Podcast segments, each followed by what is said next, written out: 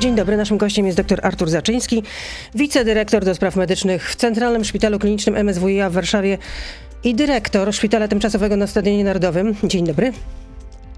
Dzień dobry panie redaktor, dzień dobry państwu. I członek Rady Medycznej, której już nie ma. Ale Radę Medyczną miała zastąpić e, Rada do spraw walki z COVID-19. Pan jest w tej nowej Radzie? Taką dostałem propozycję z Ministerstwa Zdrowia. Ta rada się konstytuuje. Myślę, że lada dzień będzie, będzie ukonstytuowana i będzie pierwsze spotkanie. E, także myślę, że to jest ciągłość tych działań, które były podejmowane w formule e, pierwotnej, czyli lekarskiej, e, gdzie tą formułę ma zastąpić taka rada składająca się również z osób pozamedycznych. Czyli rozumiem, że na razie jeszcze ta Rada do walki z COVID-19 de facto nie działa. No myślę, że rozmowy są cały czas prowadzone, bo tak naprawdę my... A z panem ktoś rozmawiał? Tak, no chociażby wczoraj my y, też y, jakby swoje obserwacje w szpitalu, chociażby, no, który jest no, dużym szpitalem, który od początku walczy z pandemią, e, widzimy e, duże zagrożenie, jeżeli chodzi o, o ten rodzaj e, transmisji wśród personelu medycznego i to wczoraj też było podkreślane szeroko, że ta pandemia też przybiera ten aspekt tej dużej transmisji wśród personelu, który wchodząc na izolację jest tak naprawdę wyłączany z działalności operacyjnej szpitali, przychodni, ratownictwa medycznego, co stanowi zagrożenie dosyć spore, że będzie mniej pacjentów, bo na razie nie obserwujemy zbyt dużych skoków ilości pacjentów hospitalizowanych, natomiast no, ilość pacjentów dodatnich no, jest zatrważająca. Natomiast no tak, wczoraj było ponad 50 tysięcy, może być nawet 100 tysięcy. Czytałam o prognozach, które y, przewidują, że to może być nawet y, 200 tysięcy, tylko nie wiadomo, czy to będzie na, na przełomie y, stycznia, lutego, czy może w połowie lutego. Ale czy pan w takim razie prognozuje, że zabraknie pielęgniarek, lekarzy przy łóżkach pacjentów? No bo lekarze i pielęgniarki Jeżeli... też będą się w, przy tym tempie zakażeń zakażać. Dokładnie i, i e, największy problem to jest, kiedy e, tak naprawdę mamy stwierdzony E, antygen e, wirusowy, tak, jesteśmy wyszczepieni, nie dotyka nas choroba COVID-19, czyli nie rozwijamy choroby wirusowej, ale jesteśmy pozytywni i tak naprawdę prawnie podlegamy izolacji. Wobec tego izolacja y, wymaga rewizji, jeżeli chodzi o personel wyszczepiony i te prace są w tej chwili bardzo prowadzone intensywnie, żeby ten, ten okres izolacji wśród personelu medycznego był najkrótszy, bezpieczny dla, dla wszystkich pacjentów. Ale możemy też osiągnąć taki status, że, że będą y, lekarze dodatni, pozytywni, e, niemi klinicznie, tak, e, wyłączani z pracy i to może stanowić zagrożenie, szczególnie w obszarach takiej medycyny, medycyny nagłej. Jeszcze raz, czyli lekarze, którzy będą zakażeni i nie będą mieli objawów, będą pracować z pacjentami? No jeżeli będzie tak, że będzie potrzeba nie wiem, e, w szpitalu nie będzie obsługi kardiologów inwazyjnych, którzy będą w stanie leczyć e, Czyli może zabraknąć lekarzy i pielęgniarek, rozumiem, tak? No jeżeli będzie ta transmisja dosyć spora, e, a widzimy, no to, no to w tym momencie nie ilość pacjentów będzie stanowiła duże obciążenie systemu ochrony zdrowia, tylko dostępność do lekarza, pielęgniarki i, i, i personelu pomocniczego. Pan mówił, że y, będzie skrócona izolacja, jeśli chodzi o personel medyczny. Do, do ilu dni? Tak naprawdę no to już niech wypowiedzą się specjaliści, którzy i, i wirusolodzy, bo wiemy, że kwarantanna jest skrócona, ponieważ ten okres wylęgania, transmisji, e, e, potencjalnie zachorowania e, obserwowany jest szybszy. Wobec tego też moment, kiedy antygen będzie ujemny u osób zaszczepionych, no to jest moment, kiedy tak naprawdę przestaje być czynna wiremia i przestaniemy zarażać, więc ten okres jest około 5 dni. Wobec myślę, że y, takie, takie y, rozwiązania, które skrócą okres wyłączenia chociażby personelu medycznego z działalności leczniczej, no pozwoli na zachowanie ciągłości opieki. Pan trzy tygodnie temu w jednym z wywiadów mówił, że już teraz, że wtedy szpitale były na granicy wydolności. No to jak to będzie w takim razie, jeśli y, liczba zakażeń wzrośnie do 100 tysięcy dziennie? No, panie redaktor, liczba 100 tysięcy, 200 tysięcy, 500 tysięcy dziennie to jest kwestia ilości testów wykonanych. Ważny jest odsetek wśród wykonanych testów. Jeżeli na 200 tysięcy testów będzie 100 tysięcy dodatnich, no to jest odsetek 50% tak naprawdę dodatnich wyników. W tej chwili na 170 tysięcy obserwujemy około 50-60 tysięcy, no to jest no, 1 trzecia. Więc 30%, około 30%, 20 parę procent. Jeżeli ten odsetek będzie rósł, bo to jest najważniejsze, obserwować ile zrobiono testów, a ile z nich jest pozytywnych. I to jest wskaźnik jeden transmisji, a drugi, no to jak wydolny jest system ochrony zdrowia, to znaczy ile mamy dostępnych łóżek, ile mamy dostępnych respiratorów, a widzimy, że w statystykach na razie te wartości spadają, e, jeżeli chodzi o obłożenie, ale też ilość dostępnego personelu.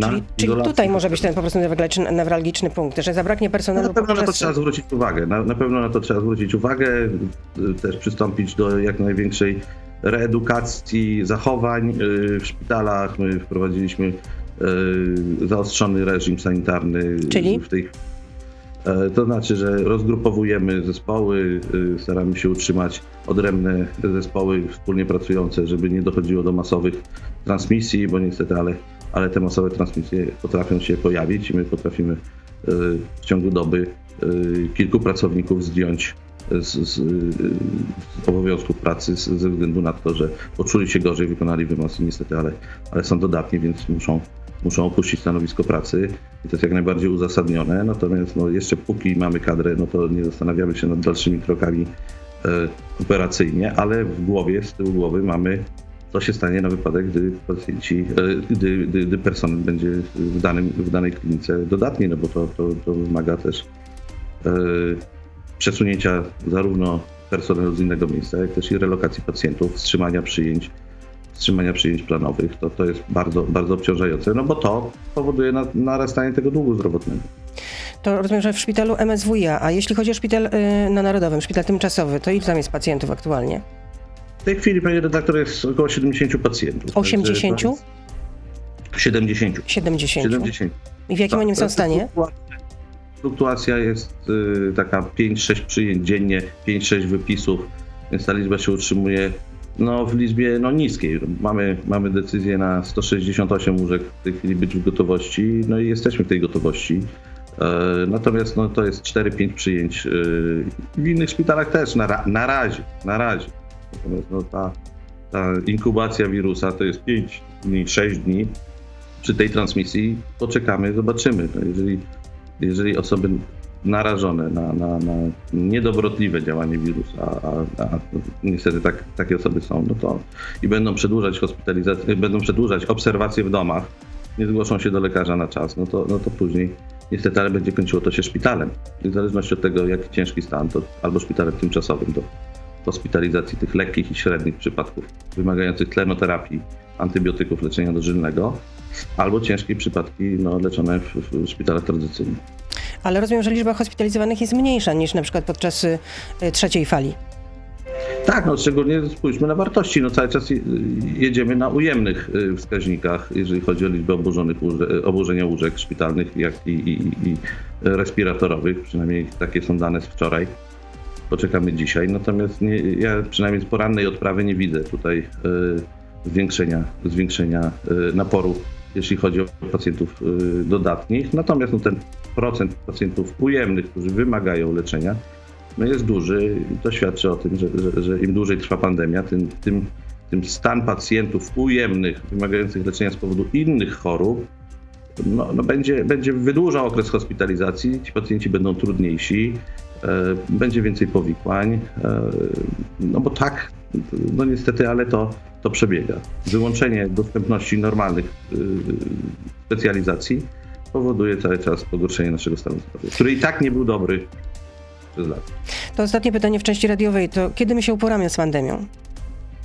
Ja mam nadzieję, są dwie opcje, panie redaktor, i tutaj no, zawsze trzeba mieć cel. Ja widzę, że może i mam nadzieję, że to jest ostatnie podrygi tego wirusa. On już się rozprzestrzenia jak tylko może, wszędzie, żeby tylko znaleźć żywiciela. Jeżeli my obronną ręką y, do tego podejdziemy, to, y, to może jesień będzie już, już spokojna i, i myślę, że ta jesień y, tego roku skończy się, skończy się dla nas dobrotliwie. Chyba, że, i tu jest chyba, chyba, że wirus zmutuje w innym rejonie. Widzimy, że w Japonii było, że delta już była praktycznie odporność stadna, ale już Omikron niestety, ale powoduje u nich dużo, duże nerwy i, i już ograniczenia w dotarciu do, do, do, do wyspy. A my musimy to przetrwać i mam nadzieję, że odporność będziemy mieli stadną po tej fali.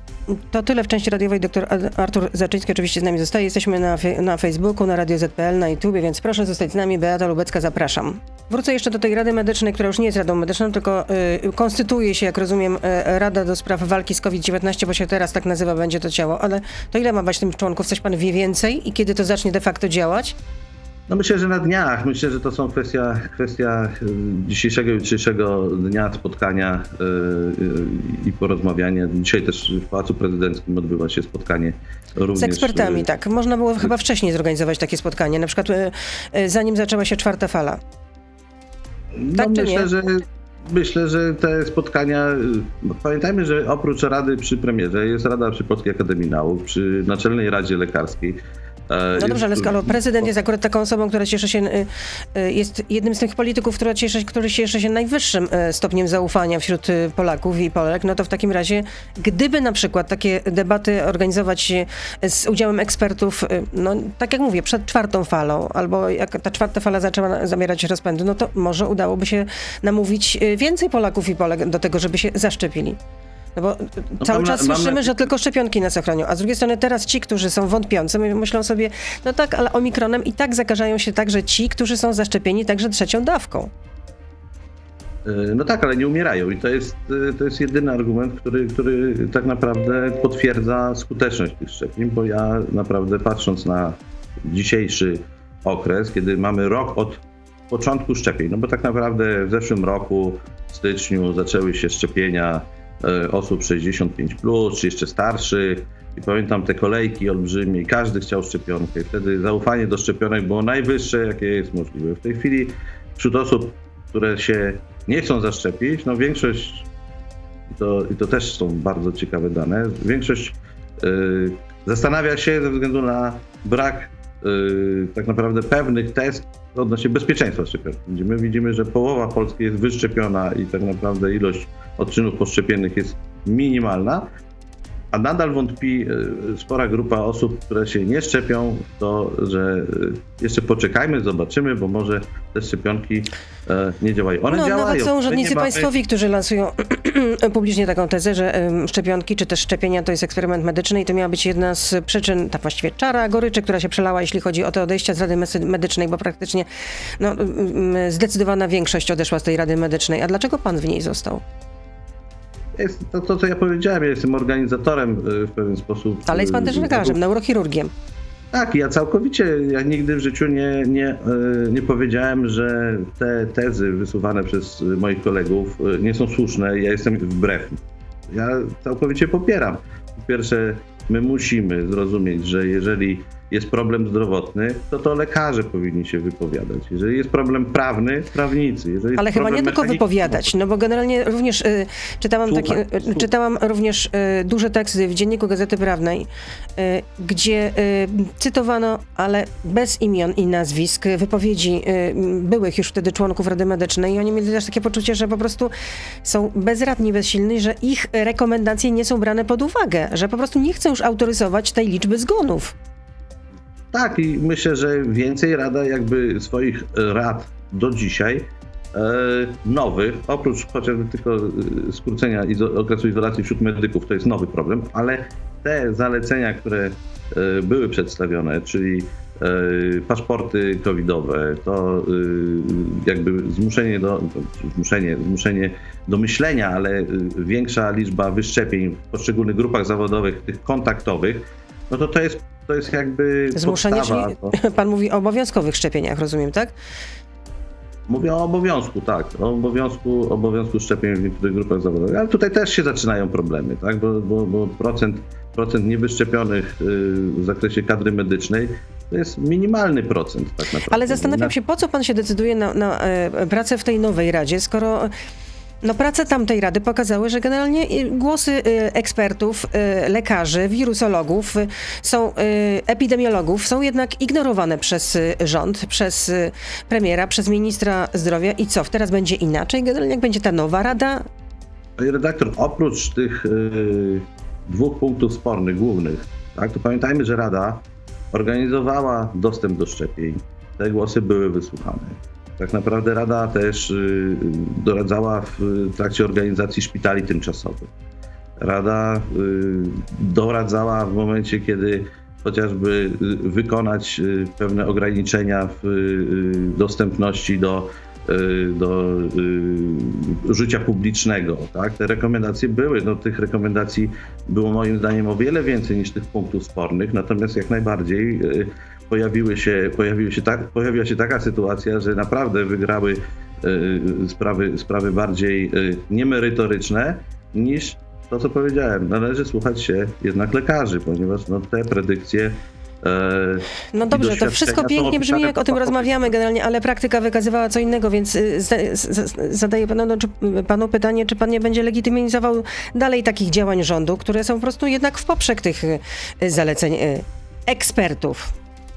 Ja mam nadzieję, ja mam nadzieję że, że nie I, i, i tutaj ja mam bardzo otwarte do tego stanowisko i, i, i wszyscy E, wszyscy je znają. E, tylko rozsądek jest w stanie e, tak naprawdę i wyważenie, i niesłuchanie, i niemnożenie właśnie wypowiedzi i niedostosowywanie się do ogółu, chociażby i, i medialne sygnowanie tego sprzeciwu, ograniczeń wolności w związku z maskami, bo ja cały czas tłumaczę, że co to jest za niedostosowywanie się i łamanie wolności, jak ktoś wsiada do autobusu i musi skasować ten bilet.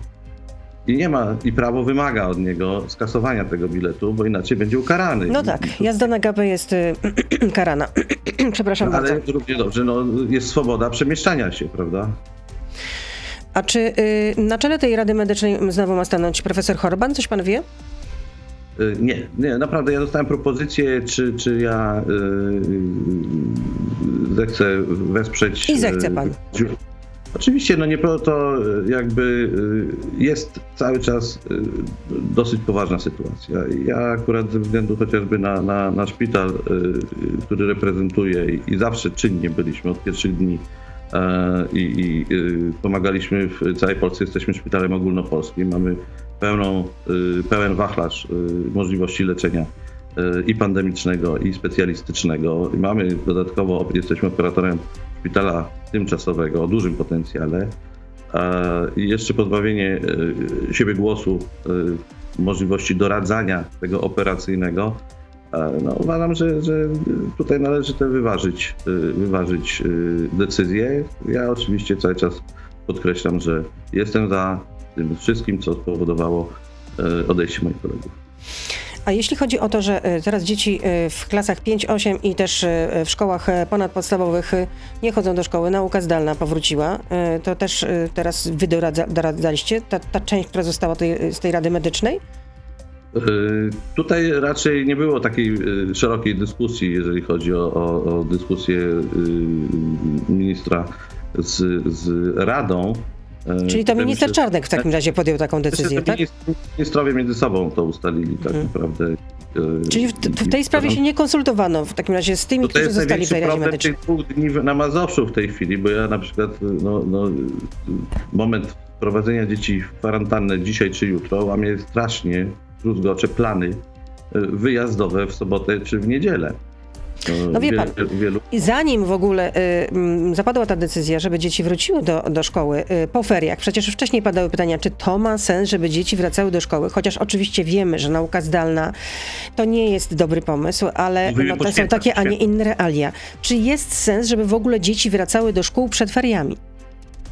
No i okazało się, że nie ma sensu i podjęto decyzję w takim razie, żeby dzieci w klasach 5, 8 i dalej y, uczyły się teraz zdalnie, a, a, a, te dzieci młodsze w takim razie, one nie zakażają? Czy też nie e, zakażają no, się?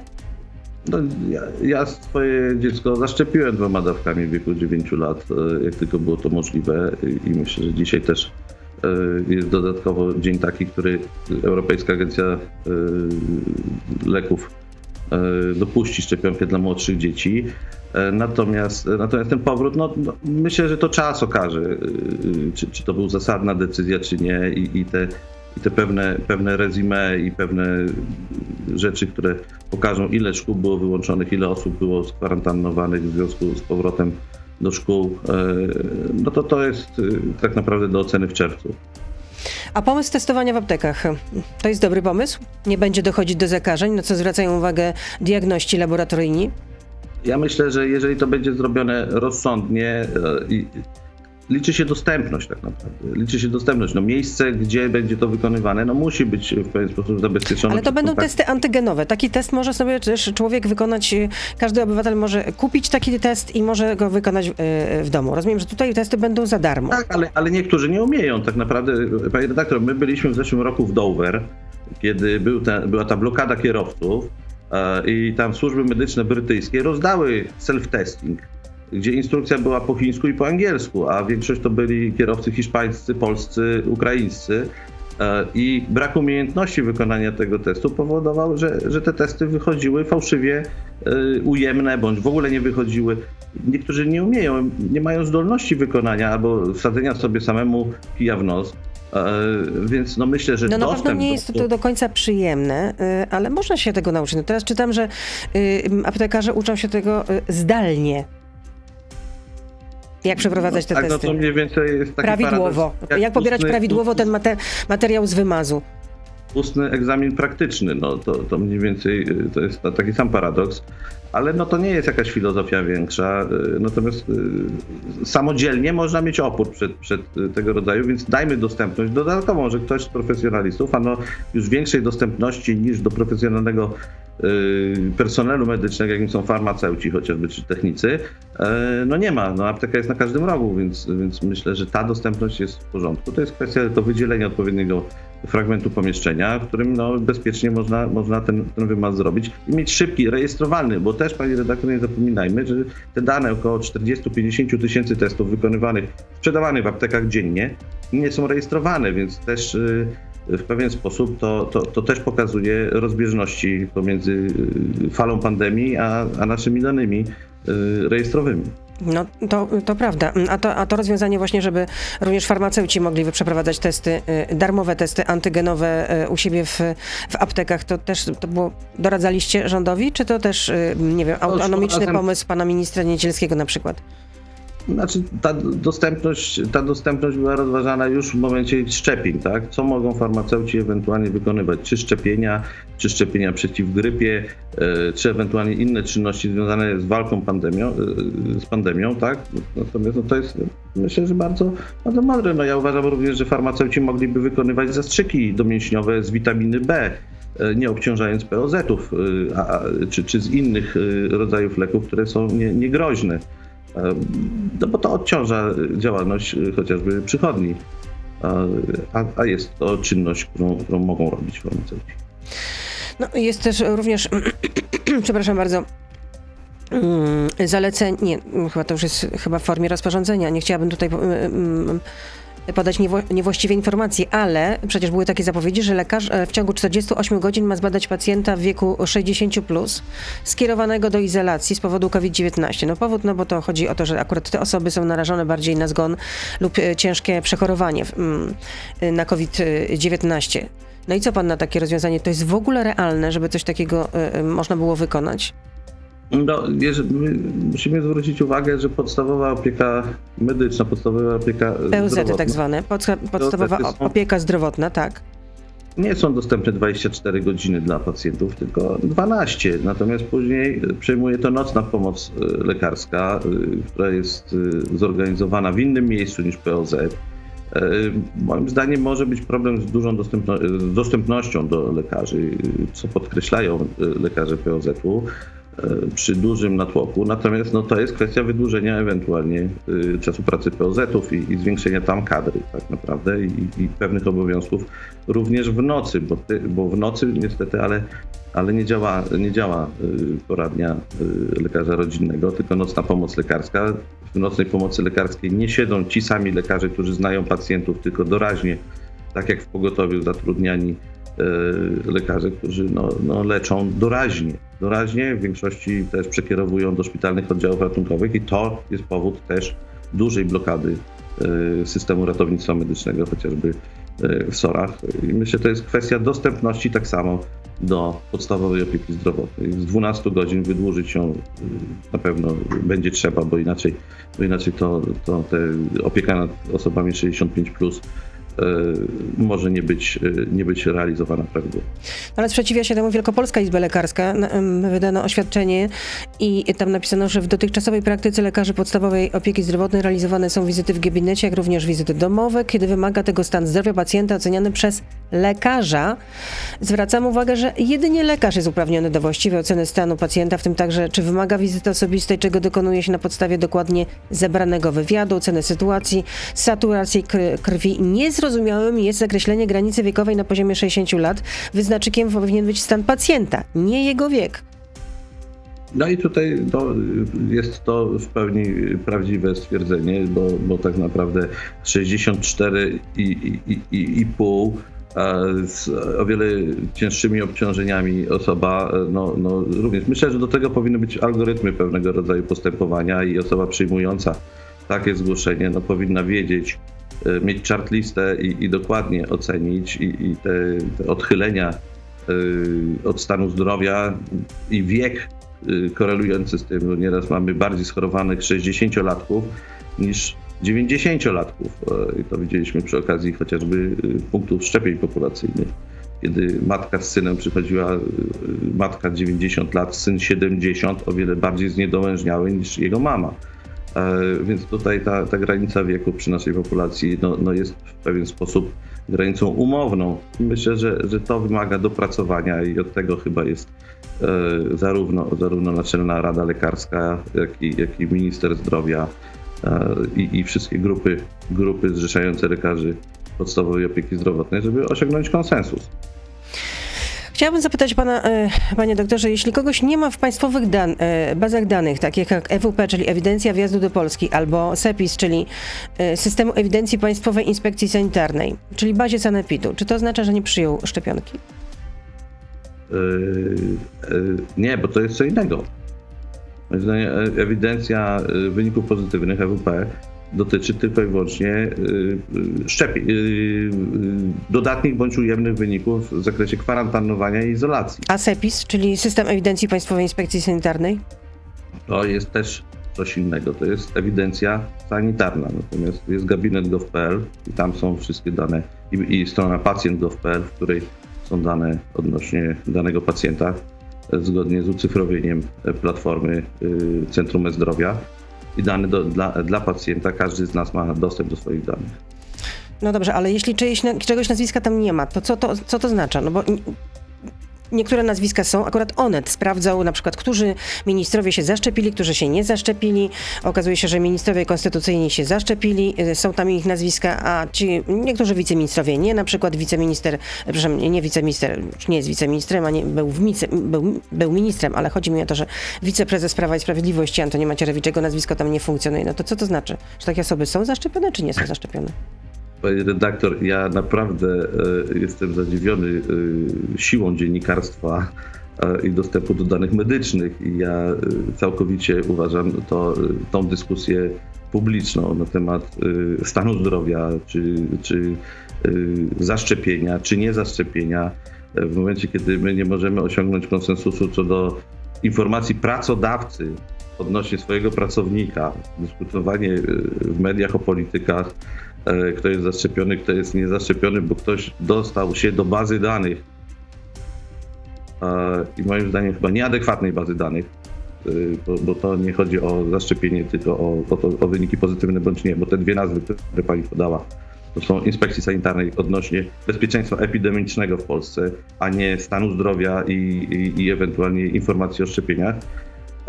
No jest to pewne, w pewien sposób nadal wprowadzanie społeczeństwa dezinformację, bo my szukajmy wzorców e, pozytywnych, a nie piętnujmy niepozytywne i nie uwypuklajmy, bo, bo zaczniemy e, tym bardziej deprywować e, program szczepień, a, a to nie o to chodzi, bo najpierw dane muszą być fachowe i, i rzetelne, powzięte, i wtedy możemy, możemy przystąpić do dyskusji Myślę, że każdy prosi byłoby zapytać się danego polityka, czy się zaszczepił, czy nie. No nie wszyscy chcą odpowiadać na to pytania. Zasłaniają się oczywiście, że to jest kwestia prywatna, intymna, chodzi o zdrowie i tak dalej, i tak dalej. No ale jeśli jest się przedstawicielem partii rządzącej, no to chyba, która przecież rząd cały czas to podkreśla, jak ważne jest szczepienie, jak ważne są szczepienia i że to właściwie jest no, najlepsza tarcza ochronna. W związku z tym... No jedyna tak naprawdę to widzimy. Ja nie widzę, oprócz tej y, dystansu, y, dezynfekcji tak, i, i, i odpowiednich zachowań epidemicznych plus szczepienia, no to to pokazuje nam, że my jesteśmy na końcu pandemii. Nie zapominajmy, panie redaktor, to co już wcześniej rozmawialiśmy, że każda pandemia niesie za sobą pewien współczynnik śmiertelności. I to są współczynniki od 1,5 do 3% populacji dotkniętej pandemią. To prosto sobie policzyć, że jeszcze przed nami może być e, no, niechlubny wynik 100 tysięcy, e, dosyć znacznie poprawiony.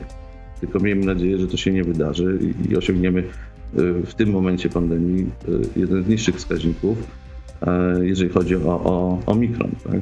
Ale nie życzę nikomu, żeby ten wirus zmutował i wrócił za jakiś czas w formie o wiele groźniejszej, bo niezaszczepieni nie będą mieli szansy. Dane publiczne pytają. E, słuchacz, jakiś czas temu media informowały o perypetiach prezesa telewizji polskiej związanych z jego testami covidowymi w szpitalu MSWiA i wyjazdem do Francji. Czy w jakikolwiek sposób pan towarzyszył albo pomagał prezesowi TVP w tym trudnym czasie? Jeśli tak, to w jaki sposób? Znaczy, panie redaktor, to już było oświadczenie szpitala. Tam y, y, jest postępowanie wszczęte zarówno z, z Y, ze strony, ze strony pana Kurskiego, jak też i, i, i formalne. I dajmy zakończyć się temu, temu postępowaniu, bo tutaj... Ale jeszcze raz, jakie postępowanie, bo nie dosłyszałam, przepraszam. Postępowanie, no tak, prezes Kurski mówił, że pozwie dziennikarza, który napisał o tym i będzie również zawiadomienie do prokuratury. Tak, to jest spokój, pozwólmy, i pozwólmy y, tym, tym y, placówkom administracji czy, czy, czy, czy sądownictwa pracować i, i, i tak naprawdę ocenić werdykt. No, Y, jeżeli patrząc na, na przebieg już nawet każdej innej osoby, jeżeli e, miało to być w trakcie choroby, no to raczej e, ta osoba dalej by była chora przez dłuższy okres czasu, e, a nie, a nie tak jak została oceniona medycznie, gdzie była to już po chorobie i, i, i to to my e, w naszym Tylko, oświadczeniu z, dokładnie... z oglądu sytuacji wynika, że najpierw były przeprowadzone, e, e, znaczy były przeprowadzone dwa rodzaje testów. I PCR, te bardziej wiarygodne, i antygenowe. I dlaczego w takim razie w, w szpitalu MSWiA uznano, że te testy PCR są mniej wiarygodne, wyniki tych testów, niż testów antygenowych? Bo antygenowe były ujemne. No tak, ale dlaczego uznano, że testy antygenowe, wyniki są bardziej wiarygodne niż testów PCR? Panie, panie redaktor, rozmawiamy na temat skracania izolacji, skracania kwarantanny, kiedy testy antygenowe w początkowej fazie chorowania są dodatnie, a później stają się ujemne. Natomiast materiał genetyczny, jeżeli byśmy wszystkich w aptekach badali PCR, to mogłoby być dosyć spory problem, bo wiele osób ten materiał genetyczny może nosić do miesiąca, do dwóch miesięcy. Natomiast ilość tego materiału, czyli ilość cykli, po których jest obserwowany e, wirus i w którym cyklu się obserwuje wirusa, daje tak naprawdę e, mikrobiologom czy, czy wirusologom ocenę e, jakości tego materiału i zakaźności. I to też my przedstawiliśmy w, naszej, w naszym oświadczeniu. I uważam, że to jest na tyle, jeżeli chodzi o, o, o, o ocenę stanu zdrowia bo jak sami wiemy, to do lekarza należy bezpośrednio. No ale według obowiązującego prawa zwolnić można z izolacji wyłącznie medyka, pracownika domu społecznego, e, domu, e, domu pomocy społecznej, przepraszam bardzo, czyli DPS-u, lub pacjenta w przypadku uzasadnionym klinicznie. To co tutaj, który przypadek był? No, no nie jest to medyk, nie jest to pracownik DPS-u. No uzasadniony klinicznie, ponieważ obserwacja trwała dłużej. Lekarze POZ-u zwalniają z izolacji na co dzień na co dzień. Ten, ten, Ale słuchacze pytają, czy prezes telewizji polskiej w tym przypadku nie został e, potraktowany w sposób uprzywilejowany. A na czym polegało uprzywilejowanie w, w szpitalnym oddziale ratunkowym? No właśnie dlatego, że uznano, że testy antygenowe są e, bardziej wiarygodne w tym przypadku niż testy PCR chociażby. No poza tym jest jeszcze jedna wątpliwość, że e, pan prezes przebywał na no, prowadził pracę zdalną między 2 a 12 grudnia, ale no, nie, nie, ma żadnej, y, żadnej informacji, że 2 grudnia na przykład y, wykonał test i ten test pokazał, że ma koronawirusa. W związku z tym powinien być skierowany na izolację i zostałby skierowany. Nie, szczerze nie obserwuję tej, tej całej y, grafiku y, dziennikarskiego jakby dochodzenia, y, bo ja się z tego wyłączyłem. Naprawdę są ważniejsze rzeczy w tej chwili, czy dochodzenie od Na pewno są ważniejsze, ale to też interesuje naszych słuchaczy, internautów, w związku z tym pytam również w ich imieniu. No dlatego ja, ja, uważam, przynajmniej stoję dokładnie w tym oświadczeniu, nasza rola była zgłoszenia do Sanepidu, to Sanepid podejmował decyzję. To jest, to jest na, na, nasz wniosek, tak? Na nasz wniosek, który był uzasadniony medycznie. No i tyle. No, myślę, że, że kończy pełną dyskusję. Mieszko pyta, proszę wyjaśnić w jaki sposób maseczki, paszporty i szczepionki wpłynęły na liczbę zachorowań we Francji. Rzeczywiście, no, we wtorek odnotowano tam ponad 500 y, tysięcy nowych przypadków w ciągu 24 godzin.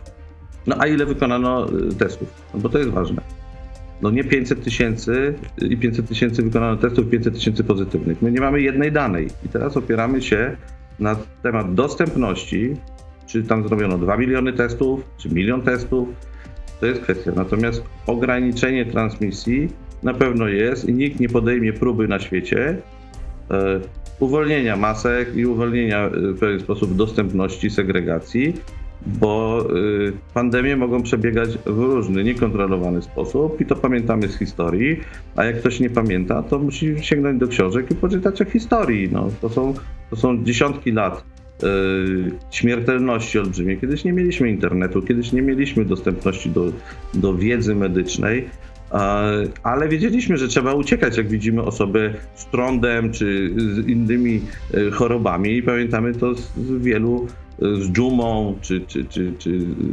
innymi chorobami, to każdy wiedział, że musi się separować, zachowywać dystans, tak?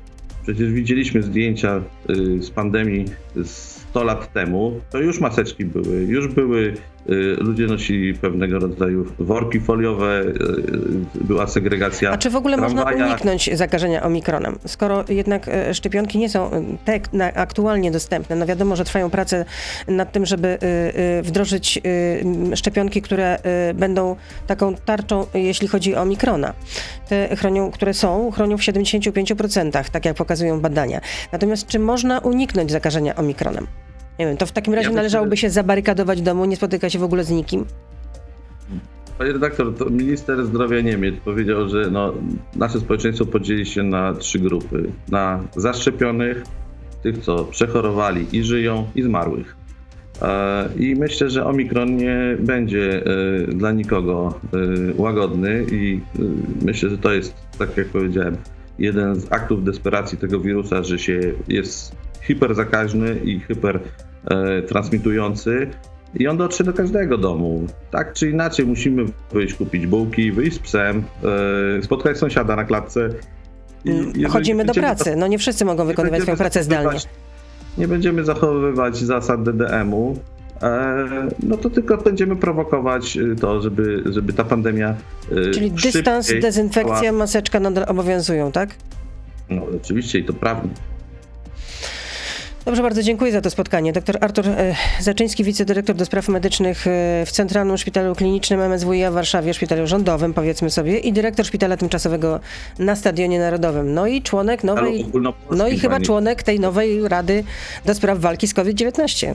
Tak trzeba miejmy powiedzieć. Nadzieję, miejmy nadzieję, że w przyszłym roku e, spotkamy się również w, rozmawiając o innych problemach ochrony zdrowia niż pandemia. A to znaczy, że już nie spotkamy się w tym roku? a z miłą chęcią, ale mówię, że rok do roku, bo w zeszłym roku mieliśmy sytuację, kiedy wszyscy chcieli się zaszczepić, a w tej chwili mamy i stali w kolejkach, robili wszystko, żeby dostać szczepionkę. W tej chwili nagle mamy e, kompletnie odwrócone trendy społeczne. Ale teraz są za to ogromne kolejki tych, do tych punktów, gdzie pobiera się wymazy właśnie. Widać. No i dlatego ta zwiększona dostępność w aptekach myślę, że jest trafionym, yy, jednym z trafionych yy, punktów, jeżeli chodzi o, o zwiększenie dostępności. Tylko, że wtedy liczby będą pięciocyfrowe. Powtórzę, dr Artur Zaczyński był z nami. Zdrowia życzę Żelaznej odporności. Tak do usłyszenia, do zobaczenia, do następnego. Kłaniam się. Dziękuję. To był gość Radia Z. Słuchaj codziennie w Radio Z i na player radioz.pl.